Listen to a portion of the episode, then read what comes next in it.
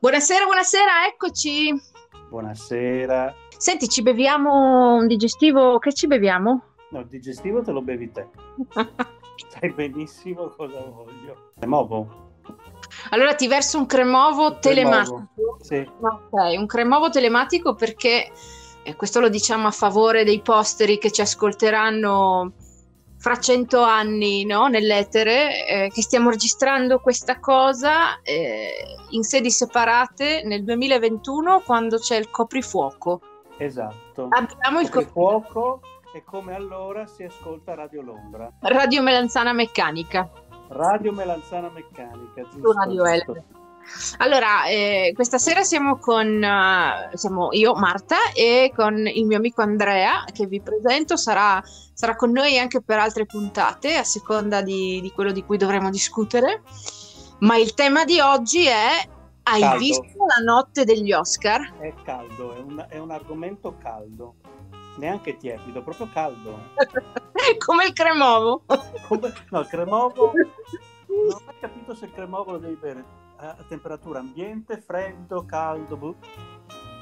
Il logorio della vita postmoderna minaccia la nostra esistenza? E allora? Allora affidiamoci alle virtù salutari della melanzana, nostra fedele alleata, ancor meglio se meccanica. Dalla caponata al libero arbitrio, dal microcosmico al macrocosmico. Prenditi un momento e fermati con noi. Melanzana meccanica contro il logorio della vita postmoderna. Tesoro, io il cremovo lo metto anche nel caffè. No, noi lo decliniamo molto più piacevolmente nel gelato. Guilty pleasure cremovo. Ma stanotte degli Oscar me l'hai seguita? Allora, devo ammettere spudoratamente che quest'anno io non l'ho molto seguita. Anche perché secondo me è stata un'annata in cui un po' hanno raffazzonato le cose. Dopotutto è un anno che nulla esce, è un anno che diciamo che la chetichella è la parola d'ordine, no? tutto esce la chetichella. Quindi no, quest'anno non l'ho seguito molto, lo ammetto. Devo ammettere che io mi sono stupita che l'abbiano fatta, è stata una cosa, io ho seguito i momenti salienti eh, stamattina, eh, molto più raccolta in un piccolo teatro, gli Oscar non venivano consegnati ma venivano lasciati sul tavolo, poi il vincitore mm-hmm. da solo. Eh, beh, diciamo che questo sdogana un, un, grosso concetto che è quello di passare per cinema anche ciò che il cinema non mm. ci arriva. Sì, allora il cinema linguaggio esiste, cinema eh, in sala no. È un precedente mica da poco. No, no, infatti, ma mh, mm, purtroppo ci hanno cassato la, la laurea nazionale È vero, però me dispiace perché tu hai visto la, la canzone vincitrice poi in realtà del no, premio. No, no, sono colpevole, neanche quella. Ho, ho Beh, a me è dispiaciuto, a me è dispiaciuto, devo dire che io sono sempre contenta eh, di portare un premio a casa perché noi italiani poi è tanto che non ne, non ne vinciamo adesso. Però in, in realtà la, il pezzo che ha, ha, vinto, la canzone che ha vinto, mi, insomma... Eh, poteva vincere Laura Pausini. Eh? Si può discutere sulla qualità del suo pezzo, della canzone, del, del, film, che era poi quello con Sofia Loren, no? Sì, sì, quello. Comunque ammettiamo una cosa, l'Oscar non va necessariamente alla cate- eh, data una categoria alla proposta migliore. L'Oscar va a, per tanti motivi a uno del, dei selezionati, ma non necessariamente quello che, che, ha le caratteristiche migliori, quelli che come qualità o cosa sia da dire il migliore. Questo è da sempre. Quanto Spesso è effettivamente è il migliore, altre volte non lo è. Mi viene in mente un film per tutti. Shining. Chiede, quale? Quale? Quale? quale? Quale? Voglia di tenerezza.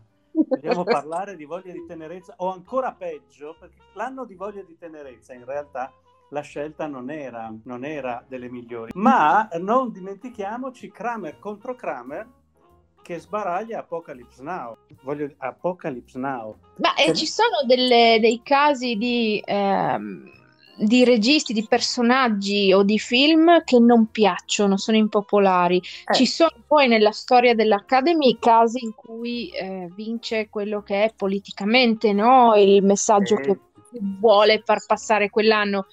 E ci sono casi in cui invece un film si porta dietro tutto, miglior film, e da lì viene regia, da lì viene eh, montaggio, no? attore, attrice, eccetera, e, e porta via tutto a cascata. Sì, non sono tantissimi quelli che lo fanno, però sono, ce n'è uno per tutti Ben Hur, che vabbè rimane imbattuto, ma poi l'ultimo imperatore.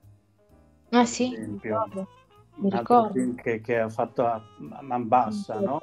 Mm-hmm. Ma, mm-hmm. riguardo ai, ai registi che pagano, hanno pagato sulla propria pelle una certa antipatia, uno per tutti, anzi due per tutti, Orson Welles da una parte e eh, Stanley Kubrick. Sì, sì, è vero. Beh, Stanley io non ho mai che... digerito il, il fatto che non abbiano mai premiato Richard Barton tu sai che io ho un fetish, che io ho dell'affetto per lui e lui tra l'altro non ha mai digerito che invece la moglie ne vincesse perché Liz invece cosa ne ha 22? Chi ha paura oh, di vincere? Uno l'ha vinto, sappiamo tutti, perché è stata fatta uscire la voce che stava per morire, quindi gliel'ha dato. L'altro era più meritato. Ma nel 69, eh, tornando a, a, noi, Oliver che batte, non era neanche in, Liz, in Lizza eh, 2001 di Sena allo spazio, eh, preferiscono Oliver.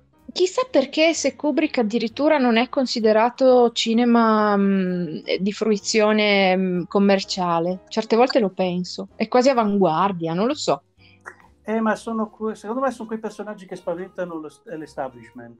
Sono quelle, quelle grosse personalità che non si piegano alla, mm, a, diciamo, a chi ha le, le redini in mano del, del sistema e quindi rimangono fuori un pochino anche Woody Allen ha pagato tante volte questo. Spesso e volentieri ha preso premi per eh, le categorie minori. Lo stesso Spielberg, se mi permetti, l'ultima cosa, eh, c'è voluto Schindler's List, eh, sappiamo bene che su certi argomenti gli americani sono molto sensibili, e poi altro argomento sensibile, Salvate Salvata Ryan. Lì l'ha vinto, eh, oggettivamente c'erano delle occasioni in cui l'ha perso, o meglio non l'ha perso, non gliel'hanno dato, eh, nell'83 per, per E.T. Ora Gandhi era un bel film, eh, bello, corposo, tutto quello che si vuole, però E.T. resta E.T.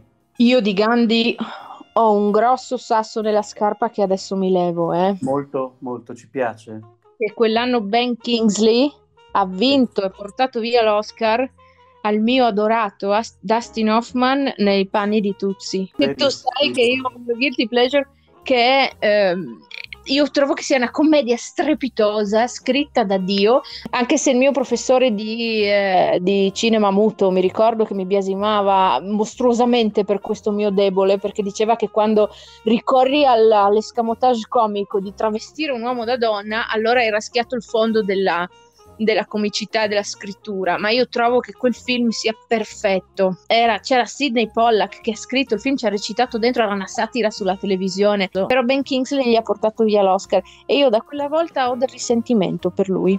Io direi che potremmo andare con... Eh la nostra amatissima, anche quella si è vista portare via il premio da Mary Poppins all'epoca, la Barbara. Verso un altro cremovo che ci ascoltiamo Papa Can You Hear Me, vincitrice dell'Oscar, eh, nell'anno in cui uscì Yentl, voluto, fortissimamente voluto da Barbara che se lo scrive, se lo recita, se lo produce, ci si scrive le canzoni ed è un successo strepitoso.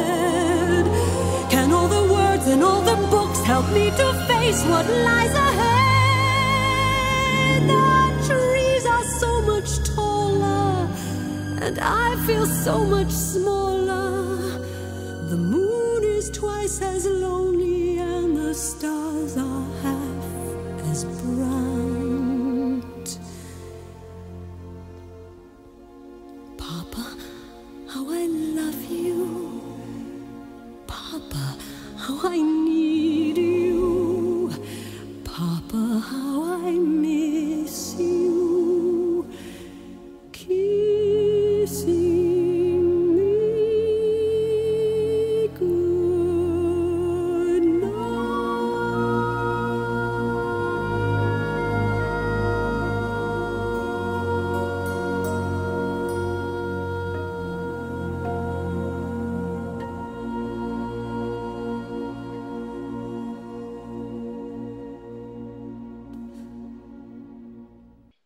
Insomma, Glenn Close si è persa di nuovo l'occasione di, di vincere la Ma, statuetta. ma povera, proprio lei veramente eh, ta- le va male, malissimo, sempre. Ma beh, quest'anno ti dirò che poi ho visto la cerimonia, ma eh, lei era in lizza per non protagonista. Però l'ultima volta ci sono rimasta malissimo perché lei era in lizza per miglior attrice con Albert Nobbs. Non so se lo hai visto. Era anche questo un progetto che lei aveva voluto, fortissimamente voluto. Lei dentro è stata strepitosa e quell'anno lì io avrei scommesso una cifra anche, no? Che finalmente l'avrebbero premiata e per sto film meritato e, e invece Mary Streep va a vincere il terzo per ehm, la parte che ha fatto mm, nel film sulla Thatcher, no? Sì, ma la Glenn Close è un'altra di quelle che non è molto amato, o comunque tenuta eh, poco in considerazione. Io trovo invece che rispetto ad esempio a Meryl Streep eh, sia stata molto più coraggiosa, perché Meryl Streep grandissima, niente da dire, ma ce n'è voluto parecchio perché si discostasse dai suoi soliti ruoli e dalla sua solita e stereotipata recitazione, è dovuta arrivare fino a She Devil e poi La morte ti fa bella per andare anche sulla commedia. Glenn Close è una cosa che invece ha fatto da subito, è saltata da una cosa all'altra senza grossi, grossi, grossi dubbi, grossi problemi. Forse più, se non coraggiosa, più completa, anche se è un po' azzardato, mi rendo conto, però ecco, ho, ho tanta simpatia sinceramente per lei. Come si suol dire, a suo agio in qualsiasi parte. La, la McDormand non è passata dal parrucchiere, ho visto. E anche questo è un fatto che mi ha lasciata un po' perplessa, perché un po', eh, insomma, ti pettini, no? Per un evento così. Vabbè, ma lei ha talento da vendere, proprio se ne può anche fregare, siamo onesti. Questione di rispetto, eh, cioè, non lo so. eh, te la vedi un'Angela Lansbury che va spettinata a ritirare una statuetta? Io no. Altra generazione, la, la, la, la- Senti, sto guardando la foto della regista che non solo è la prima regista orientale femmina, ma è oltretutto la seconda nella storia dell'Oscar come donna a prenderlo, no? Dopo Catherine Bigelow. Visto che abbiamo nominato Angela Lansbury e le dive di una volta, te la ricordi quando eh, ha dato la voce a Mrs. Briggs e ha cantato il tema della Bella e la Bestia, quanto è stata deliziosa e che classe. Deliziosa, classe, talento, fascino, le ha tutte, le ha tutte. E allora ce la sentiamo.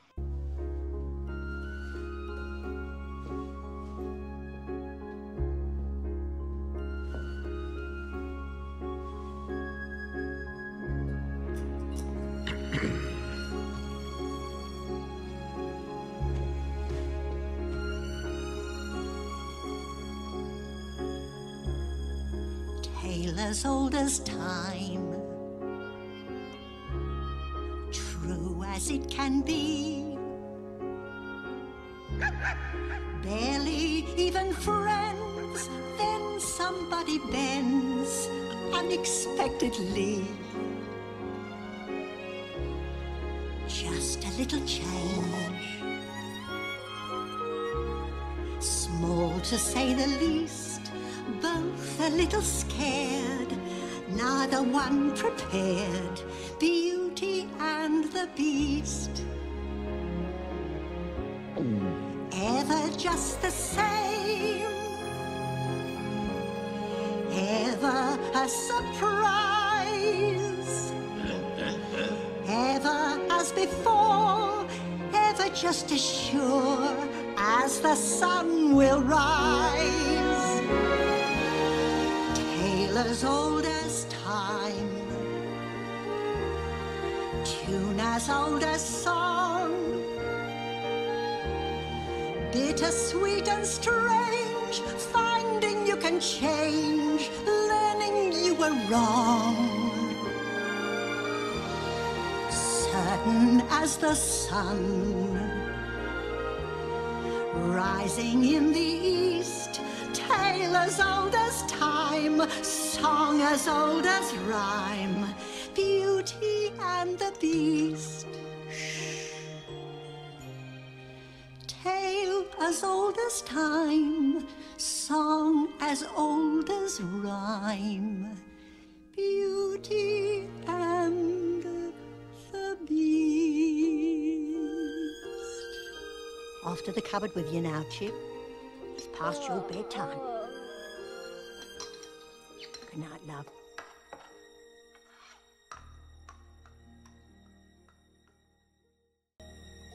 Però pensa a questa- questo fatto di ehm, premiare con l'Oscar delle performance che non sono passate in sala, mi ha ricordato eh, anni fa quando ho visto in- al cinema il film bellissimo, tra l'altro di Soderbergh su Liberace. Sì, E mi sono domandata com'è che Michael Douglas lì non, non fosse stato nominato, no? Perché lui il suo Oscar ce l'ha, l'aveva vinto per Wall Street, che però, eh, non lo so, non mi pare manco paragonabile, anche se è il ritratto di un'epoca, eh, ma quello che lui ha fatto nella parte di Liberace, tra l'altro lì è stato strepitoso anche Matt Damon che faceva il coprotagonista, però lui ha fatto la parte della vita. È stato coraggiosissimo, strepitoso proprio, anche in controtendenza con, eh, con quello che era il suo personaggio, che non tutti gli attori hanno sto coraggio.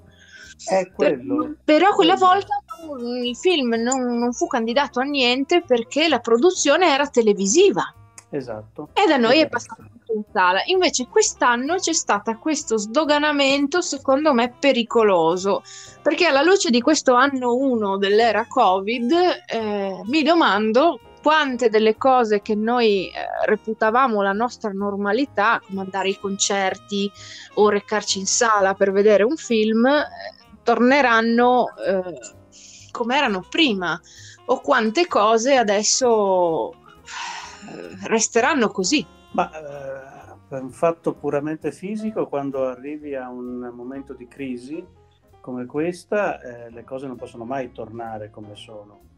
Questo al di là del cinema, comunque nella vita di, di- di sempre, di tutta la storia, no? quando arrivi a un certo punto le cose sono cambiate. Quindi sicuramente è un'illusione pensare di ritornare ad essere come, come eravamo. qualche volta mi viene da pensare che come eravamo fosse il problema per certi aspetti, quindi magari, come si suol dire, l'universo ti sta dicendo qualche cosa, però poi ognuno la pensa come, come vuole a, eh, a proposito.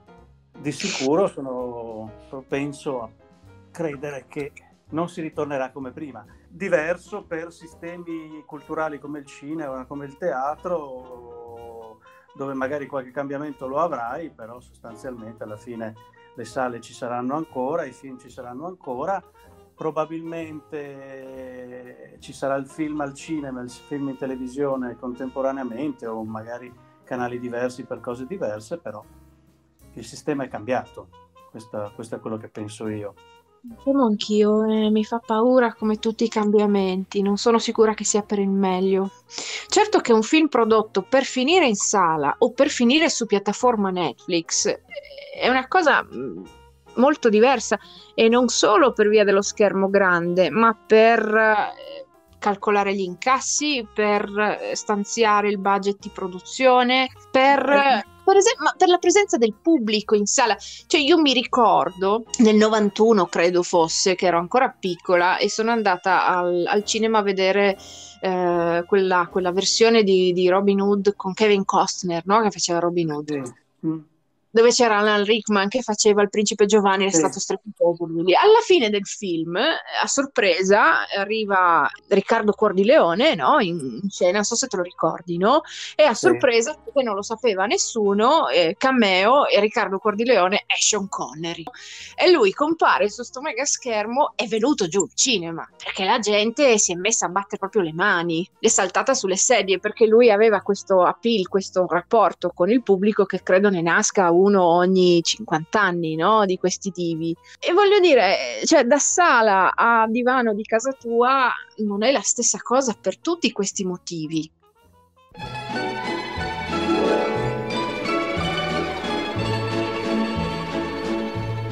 When I was just a little girl, I asked my mother, What will I be? Will I be pretty? She said to me. Que sera, sera, whatever will be, will be. The future's not ours to see. Que sera, sera, what will be, will be. When I grew up and fell in love, my sweetheart what lies ahead. Will we have rainbows day after day? Here's what my sweetheart said. k Que sera, sera, whatever will be, will be. The future's not ours to see. k Que sera, sera. What will be, will be. Now I have children of my own. They ask their mother, What will I be? Will I be handsome? Will I be rich? I tell them tenderly. Que sera, sera, whatever will be, will be. The future's not ours to see. Que sera será. What will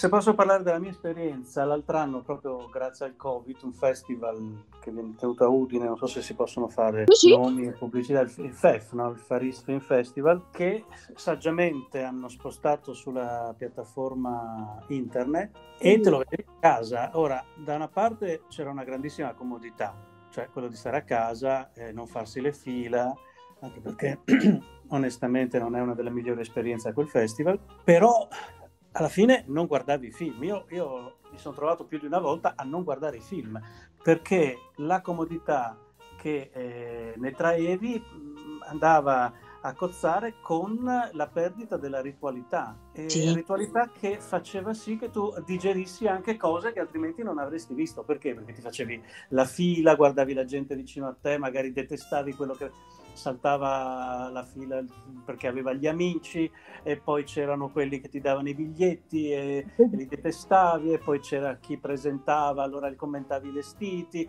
e poi ti guardavi in giro nella sala, guardavi que- ah, guarda quello come è ingrassato dall'altro anno, eccetera, eccetera. Era tutta una cosa, era tutta una cosa che costituiva il festival al di là dei, dei film.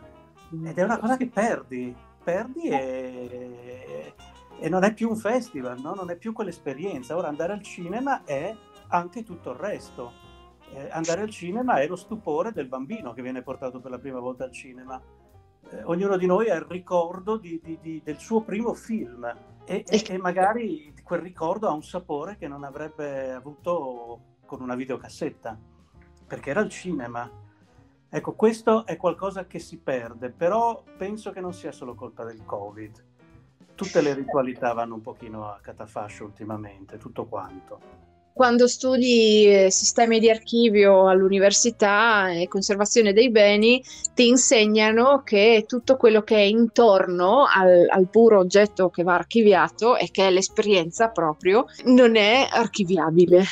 Ed è una grossa parte che manca, no? Perché per esempio nel cinema eh, il film è solo una punta dell'iceberg di quello che è eh, la conservazione no? della- del dato cinema, perché poi intorno c'è la produzione, le locandine, i biglietti, le scatole dei popcorn, i manifesti, ma anche per esempio le lacrime versate in tutti i film che si vanno a vedere per piangere, no? Ecco, trovare il modo di archiviare le lacrime, quello sì, sarebbe... Se, se posso azzardare una parola che racchiuda tutto questo è magia.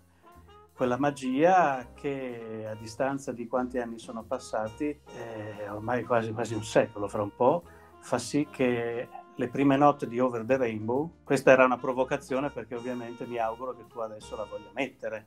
Mi hai letto nel pensiero perché Oh. stavo che è proprio, è proprio quella che, che- che adesso serve e quindi ce la Ci sentiamo. versia- e ci versiamo un bicchierino di Tremovo. Poi mi hai di nuovo letto nella mente. Molto. Over the Rainbow è cantata splendidamente dall'unica che l'ha cantata, nonostante le mille cover anche pregevoli che sono state fatte, Judy Garland, Mago di Oz, 1939.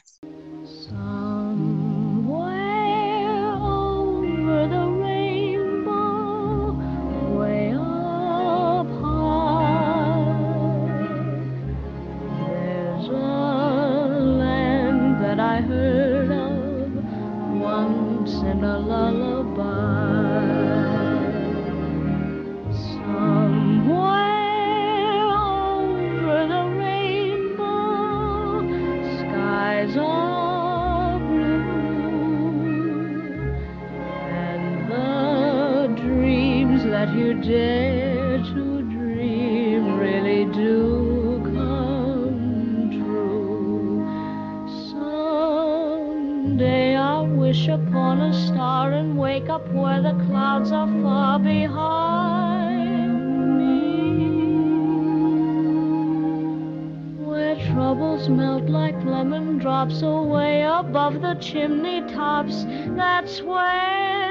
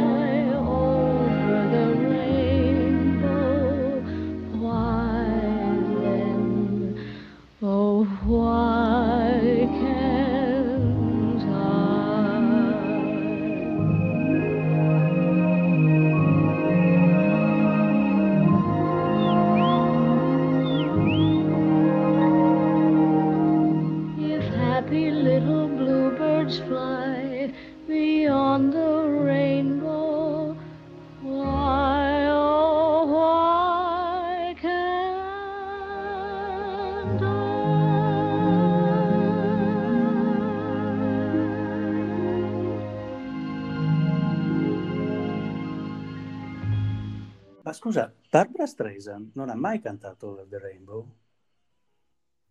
Sai che non lo so. Credo di no. Come fa a mancare? Ha cantato senz'altro Someday My Prince Will Come di Biancaneve. Io credo, sì, quella l'ha cantata. Io credo che non l'abbia cantata per rispetto a lei, perché era lei l'unica che poteva cantarla. E quell'anno in produzione, aspetta, quell'anno lì, il 39, era l'anno di Via col vento, Sì, Over the Rainbow, quindi Il mago di Oz, e eh, c'era la Garbo, la Garbo quell'anno, che faceva Ninochka, credo. Cos'è? quell'anno lì è stata una cosa. eh, allora, aspetta. Noi avevamo, perché ovviamente sono saltato all'elenco, noi avevamo Via col vento che vince, Sì. avevamo Addio Mr. Chips nella prima versione, avevamo Il mago di Oz, Mr. Smith va a Washington, quindi. Ninochka, avevamo addirittura Ombre Rosse, Eh? Uomini e Topi.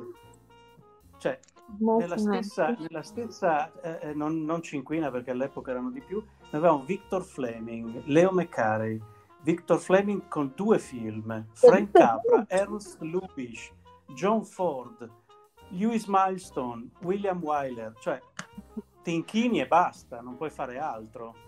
Sono già sazia. Qua finiamo la bottiglia di Cremavo stasera. Sì, molto.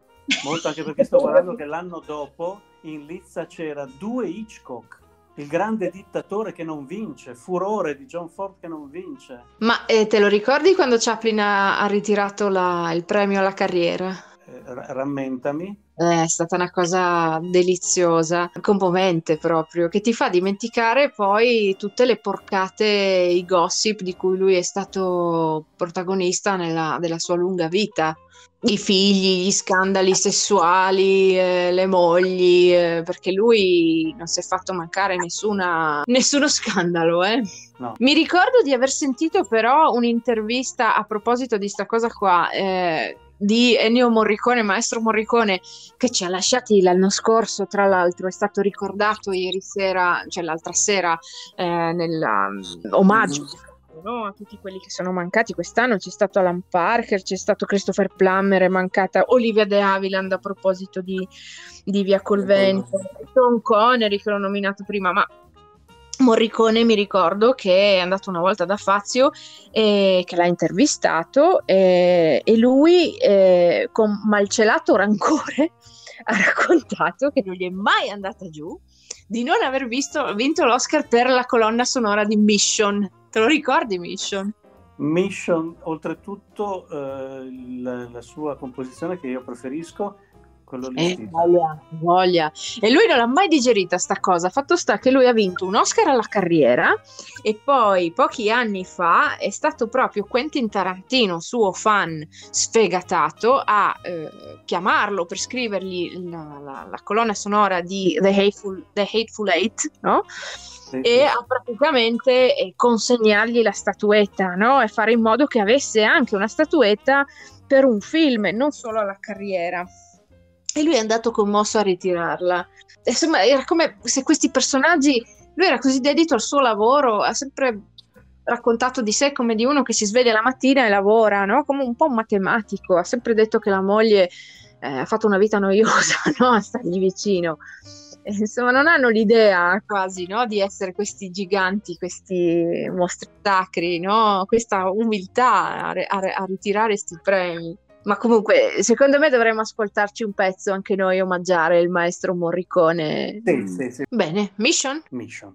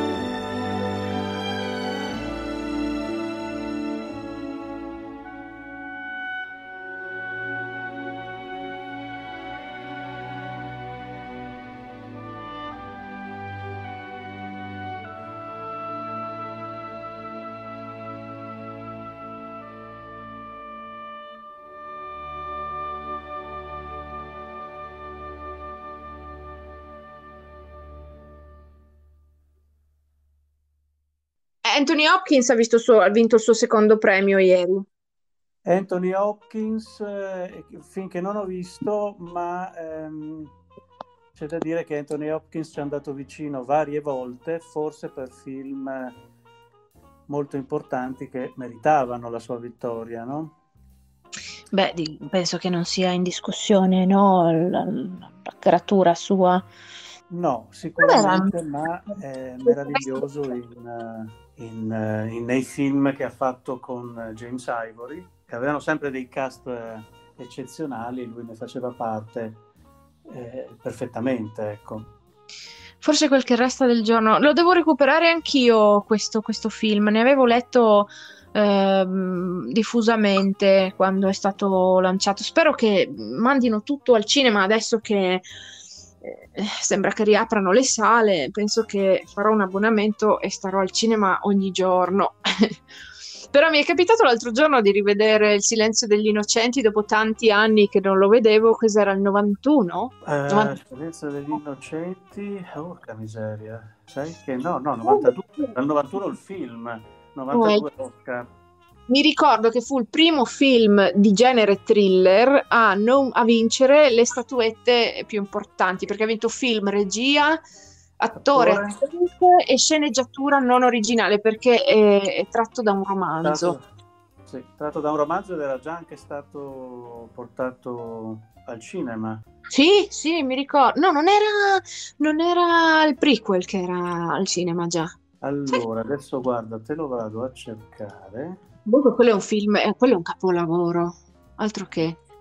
E quello è, il- lui aveva vinto in precedenza il, premio come miglior attore per, per la parte di Hannibal Lecter e sono veramente i film in cui ehm, una parte viene talmente compresa e azzeccata e, e- e resa dalla- dall'attore che la interpreta che poi diventa un'icona e influenza tutto quello che viene dopo. Per esempio, mi ricordo a proposito di questo Marlon Brando nel tram che si chiama Desiderio, che fa Kowalski, eh, che fa il cafone volgare, eh, tutto fisicato, che lo senti che puzza di sudore, che picchia la moglie, che è un, un violento, un bruto, no? Con questa canottiera bianca. eh, voglio dire, ancora adesso il modello, quando deve fare un attore, deve fare la foto sexy da macio. eh, cacchio, si veste Ecco. e posa come Brando nel tram che si chiama Desiderio, ma lì che quelli lì sono, se mi permetti, sono proprio punti di svolta, non torni più indietro, sono quelli che mettono un, eh, un paletto. Succede nella musica, succede in qualsiasi arte e eh, negli attori anche, cioè quelli che effettivamente scardinano le regole e da quel punto in poi tutto è possibile sicuramente si arriva da qualche altra parte non sono quegli attori che semplicemente si medesimano nella parte e eh, docilmente la eseguono, sono quelli che ci mettono qualcosa in più. È anche vero che lui comunque viene fuori dall'arto studio, da, da un metodo che poi ha fatto scuola, ma lui è stato il primo. E lui non ha vinto l'Oscar per quella parte. Quell'anno lì era il film, lo ricordo, era Elia Kazan da un lavoro teatrale di Tennessee Sì. Williams, film scabroso, censurato, eh, famoso per questo. L'Oscar lo vinsero tutti intorno a lui. Eh, Vivien Lee che vince il secondo, dopo Rossella O'Hara, no? Mm, Fa la parte di eh, Blanche Dubois. Eh, lo vince l'attrice protagonista, lo vince l'attore pro- eh, non protagonista eh, Carl Malden, ma lui non lo vince perché quell'anno lì finalmente si sono decisi. Esatto, esatto, ma lì dovevano dare. Bogart per la regina Esatto. d'Africa con Catherine Hepburn che probabilmente lì ne ha vinto uno dei quattro. Eh, dopo te lo vado a vedere, comunque effettivamente lì glielo dovevano dare, perché lì non gliel'avevano dato mai, e quell'anno lì c'era anche Montgomery Clift eh, con Un posto al sole, altro eh, attore che ha lasciato il segno, però d'altro canto non è che l'abbia rubato Humphrey Bogart, forse non era il suo film eh, migliore. Eh, dicevamo prima, no? Che non è necessariamente la, la- la parte della vita, o la- però ci sono altri fattori che entrano in gioco, no? Il quale, per esempio, è ora di darglielo sto premio, no? È il turno suo. E quindi, eh, sì, sì, sì. Beh, ma chi ha visto, chi ha avuto la, la- la costanza e il gusto di vedersi eh, quella serie televisiva ultimamente bellissima su, che ripercorre in, eh, la lavorazione di do, piano piano, no, che fine ha fatto Baby Jane. Dio, ma poi anche piano piano Dolce Carlotta, di cui potremmo mm, parlare proprio, dedicargli una, una sessione di Cremovo, eh? Molto, molto, moltissimo, sì, sì, sì. Se tu avessi quel brano che vinse un Oscar o comunque era candidato all'Oscar di Piano Piano Dolce Carlotta, ce lo potremmo ascoltare. E vediamo di trovarlo. E intanto Cremovo. Hush, hush, sweet Charlotte, Charlotte, don't you cry. Hush, hush, sweet Charlotte, he'll love you till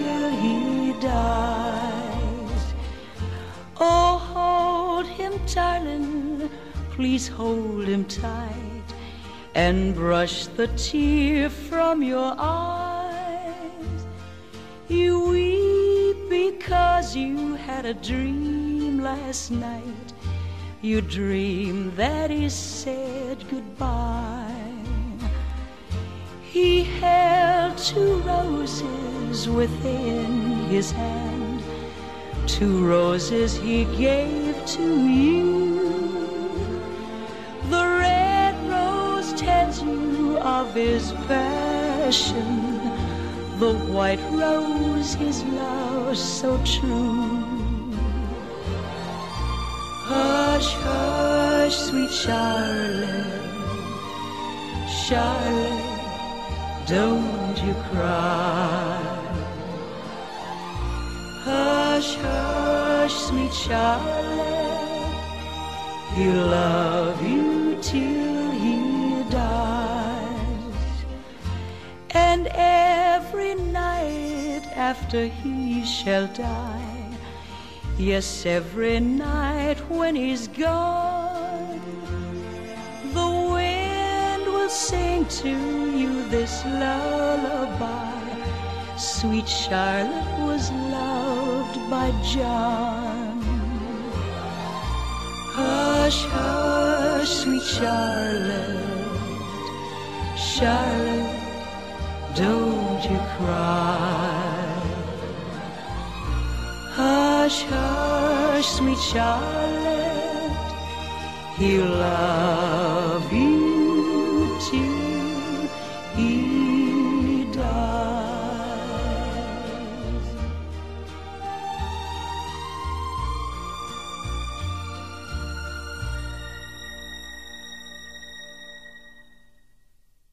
ho so. sentito un'intervista um, in coppia, eh, c'erano Robert De Niro, niente di meno che lui e Dustin Hoffman, assieme da David Letterman.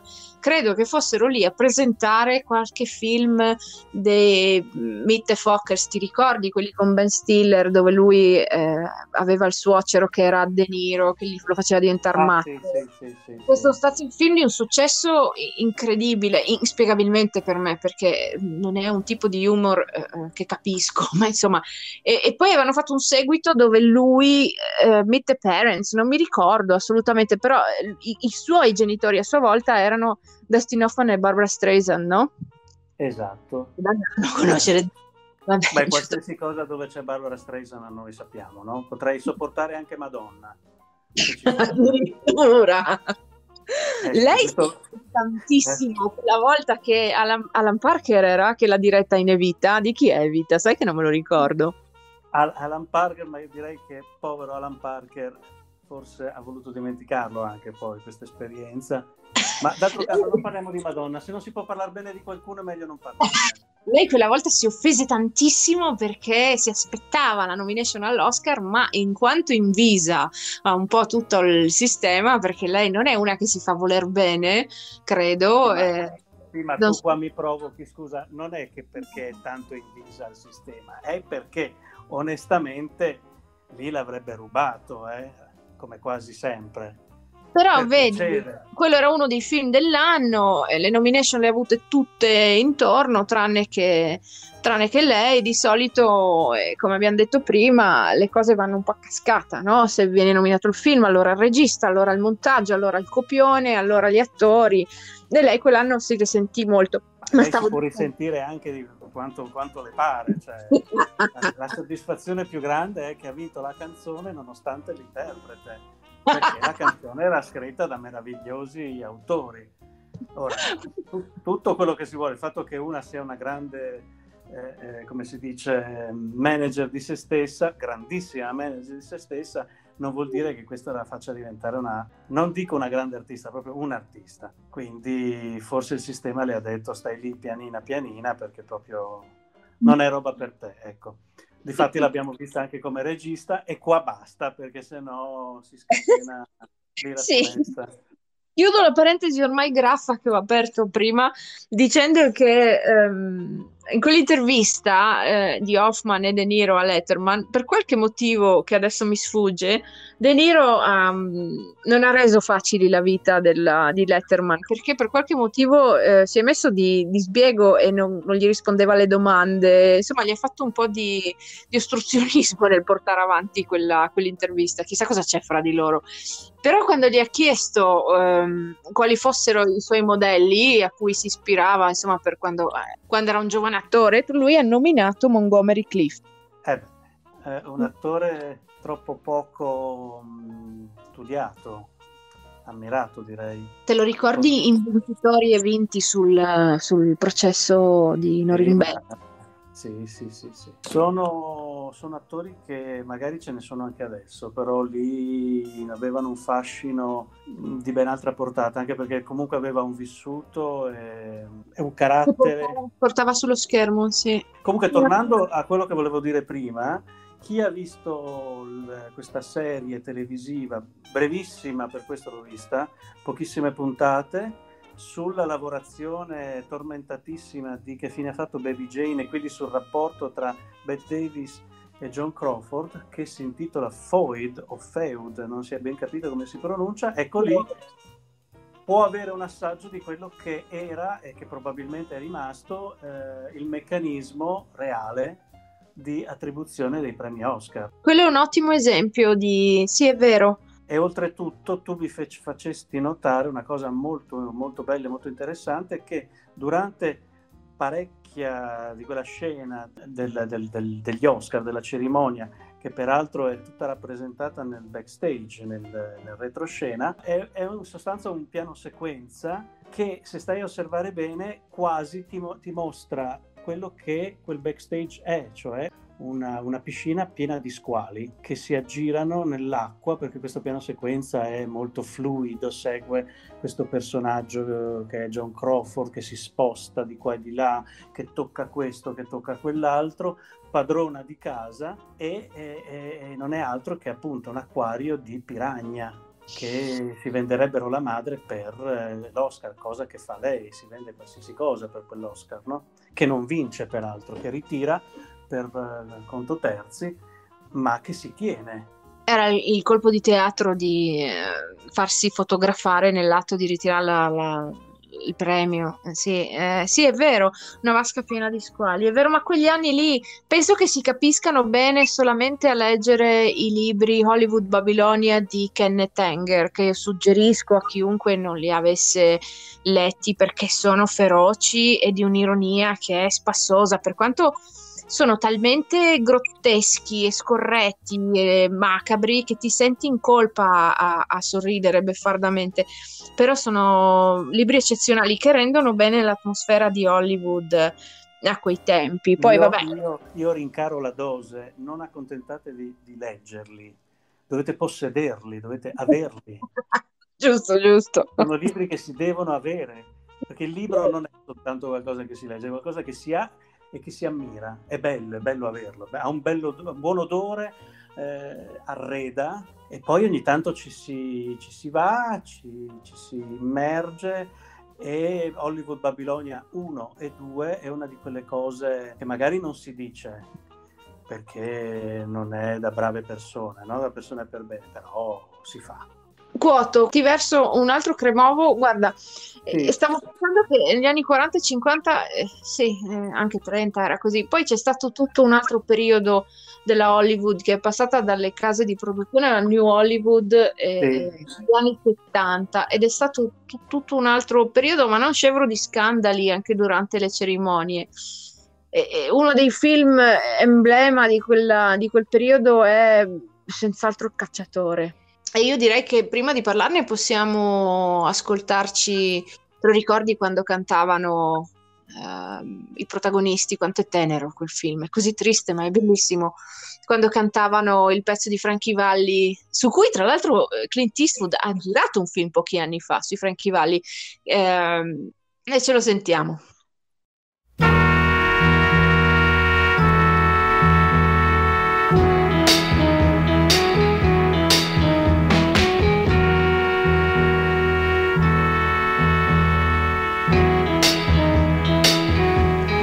You're just too good to be true. Can't take my eyes off you. You'd be like heaven to touch. I wanna hold you so much.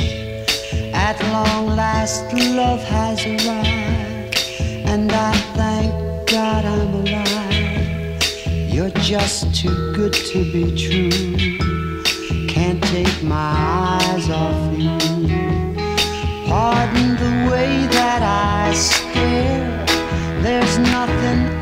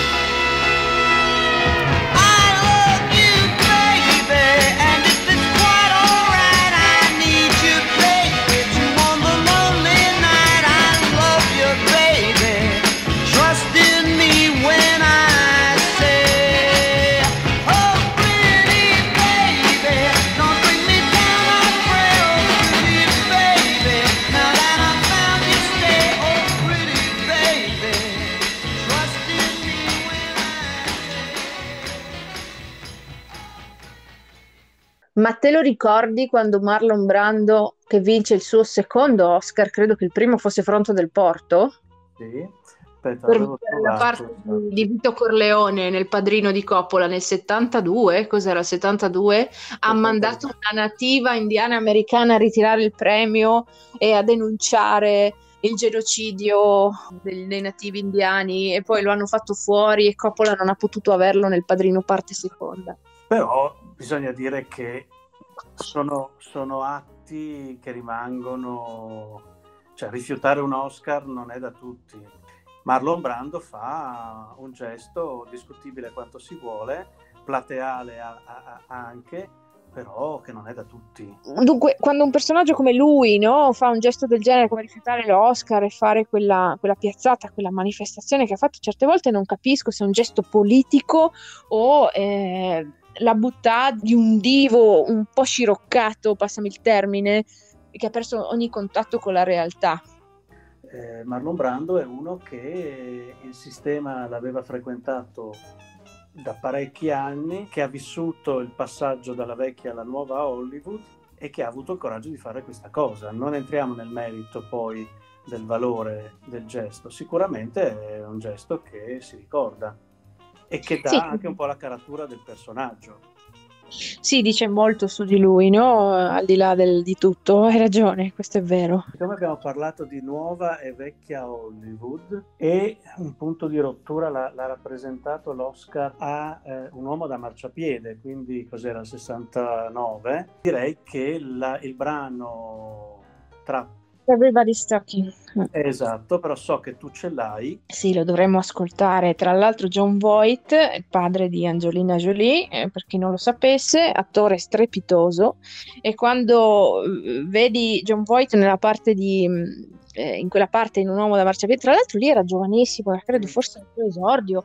E quando vedi la bocca di John Voight, capisci che Angelina le labbra non se le ha rifatte, sono proprio così le ereditate dal papà.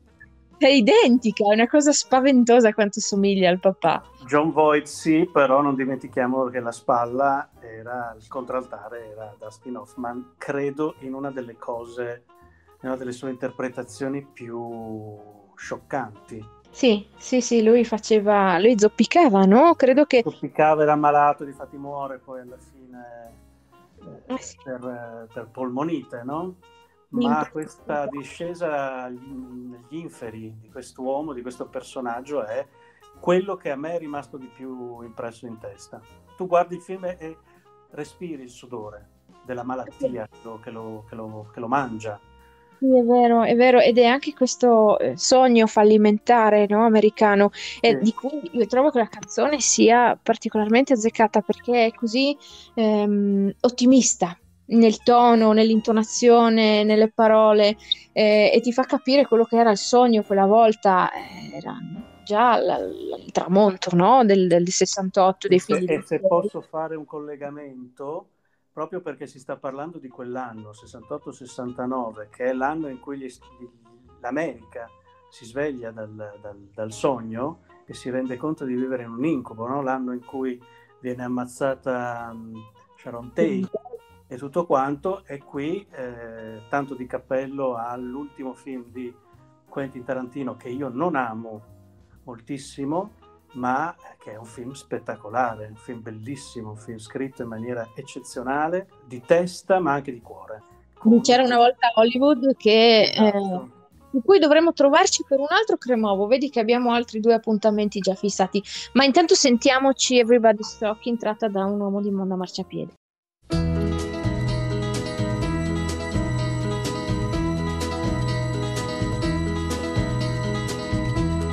Everybody's talking at me. I don't hear words they're saying, only the echoes of my mind. People stop and stare. I can't see their faces, only the shadows of their eyes. I'm going where the sun keeps shining through the pouring rain. Going where the weather suits my clothes. Banking off of the northeast winds, sailing on summer breeze. And skipping over the ocean like a stone.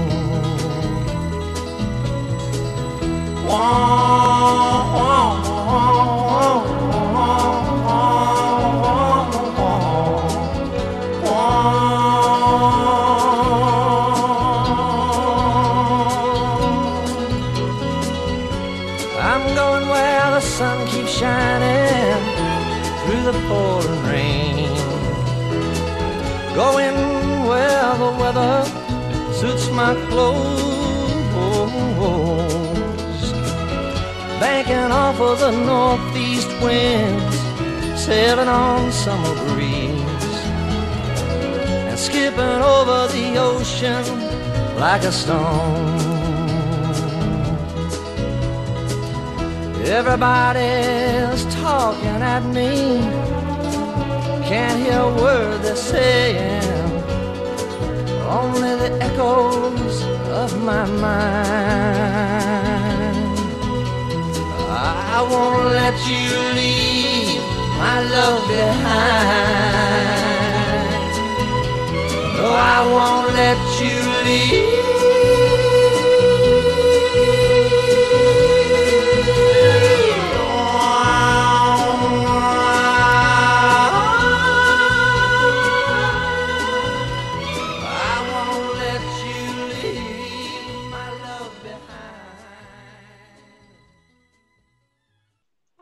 Mi parli adesso di Benigni Stavo per dirlo. e di Salvatore.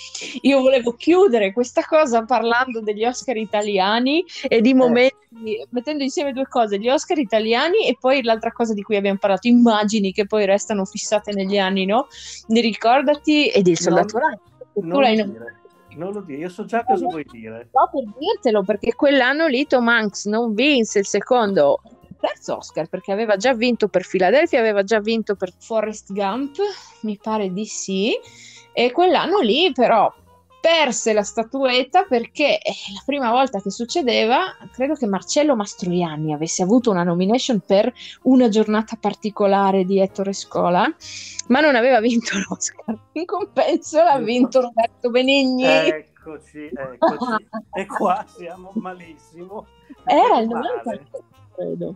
Male, perché per me il cinema italiano e l'Oscar eh, sono rappresentati da ben altro e non sicuramente da, da queste cose. Di Sofia m- Divina. And the winner is Roberto! E Ecco. lui che si arrampica, si salta sulle sedie. Sì, eh, diciamo che sono spettacolini, sipariete ai quali noi purtroppo siamo abituati. Basta ricordarsi più che questo la, la- cos'era la Carrà, no? A Sanremo che viene quasi malmenata. Terra, sì. Io non amo Roberto Benigni, penso che si sia capito. Non amo La vita è bella. Trovo che sia un film estremamente sopravvalutato, un film che rispetta ciò che aveva sempre detto Truffaut, che è facile far piangere con un bambino nel film. Difatti Truffaut aveva, come si, come si suol dire, i controattributi e i film con i bambini li faceva, ma non, non piangevi a gratis così. E La vita bella è un film furbo, perché gli americani vogliono avere questa immagine degli italiani, pizza, spaghetti e mandolini, è lo stesso motivo per cui vince poco prima Salvatore se è Tornatore. Sì. qua, anche se non si può parlare bene di qualcuno è meglio non parlare, quindi non parlerò. Ma aspetta, cos'era il 90 Mediterraneo? Sì? Allora te lo dico all'istante, Eh, perché non me eh, lo eh, ricordo. Ma era negli anni 80, corretto? Ha vinto un Oscar quel film. Quale? Nuovo Cinema Paradiso? Sì, ha vinto l'Oscar, addirittura ha vinto Cannes, se non Eh. ricordo male, o comunque era stato, aveva avuto qualcosa anche a Cannes. Anni 80. 90? Misteri, misteri della scienza e della tecnica, no? Come si suol dire. Posso dirti una cosa, però. Eh, io, Nuovo Cinema Paradiso è, è lontano dall'essere un ottimo film, un capolavoro, però, come nessun altro film, vedere com'era andare al cinema. Sì, confermo. Io l'ho visto con mia madre e lei mi ha raccontato le stesse cose eh, del cinema dove andava lei, che era un paesino di qua. Mi divertivo molto di più col racconto di mia madre, anche perché era molto più ironico e spiritoso, ma Nuovo Cinema Paradiso lo ammetto, pur essendo piuttosto sdolcinato, un po' così, e in effetti da quel punto di vista è accattivante. Ha oltretutto un'ultima scena che a quelli come me a cui piacciono certe cose, eh, cioè il- la, la- la sensazione del tempo che passa, il tempo che, che è passato e non può tornare, eccetera, ed è questa scena del- degli spezzoni con i baci e credo sia Morricone. la cosa più bella di tutto il film. ecco. Diciamo che tutto il film porta a quella scena lì. quella scena è meravigliosa e quel pezzo lì mi fa scendere una lacrima tutte le volte. Ti dirò che. Mediterraneo non salvo nulla. No, di Mediterraneo... mm, Non No, parliamo. Però sentiamoci un altro Morricone, visto che dobbiamo... Omaggiamo il maestro. Omaggiamo, omaggiamo.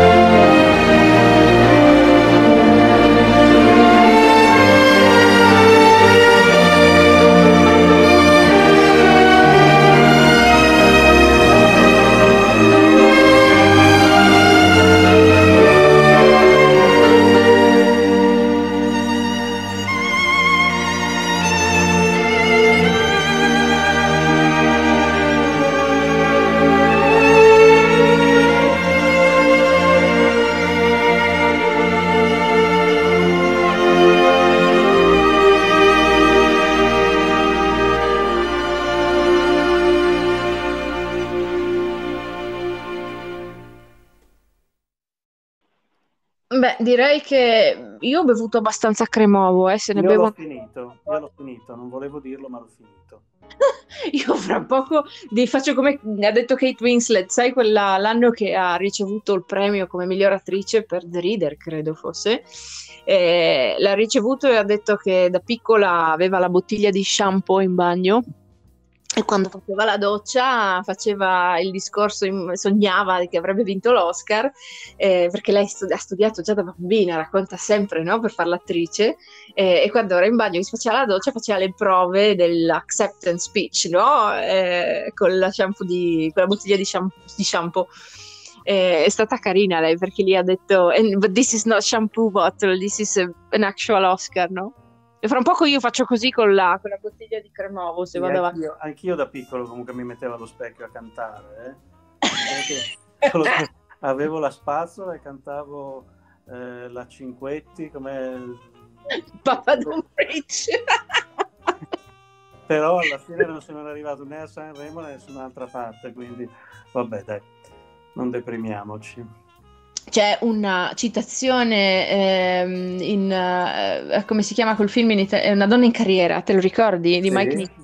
Melanie Griffith si mette nei panni della sua capa che era Sigourney Weaver, credo nominata all'Oscar per quella parte lì come eh, non protagonista e lei che ha avuto la candidatura per protagonista, strepitosa quella commedia anche bellissima e, e lei si mette nei suoi panni per eh, cercare di fare carriera, no? le ruba il posto, fra virgolette, ma è vero, in un certo senso le ruba il posto. E la sua amica, la biasima, mi pare che fosse Joan Cusack, l'attrice. Sì, che Cusack, sì, sì, lei. E lei le dice: Guarda, che fai un gioco pericoloso. Le fa anch'io quando sono da sola a casa in mutande reggiseno e passo la scopa, l'aspirapolvere, mi metto a cantare, ma non per questo sono Madonna. Le dice: Ma io glielo auguro. È strepitosa quella battuta perché dice una grande verità. Sì. Ma comunque, senti, ehm, a proposito di Working Girl, eh, quell'anno lì, eh, per quel film lì, eh, la colonna sonora era firmata da niente poco di meno che Carly Simon, che eh, scrive... Ecco, quel- e, e io con il bicchiere vuoto, perché non ho neanche più una goccia nella bottiglia, ti dico assolutamente sì, mettila. Chiudiamo così. Io vi ringrazio, ringrazio te per l'invito. È stato bello. Eh, Allora, ci sentiamo Carly Simon, che è un bel modo per salutarsi, sì. e, e noi ci sentiamo la prossima settimana. A, a- a- a presto. Ad Maiora. Ciao. Ciao.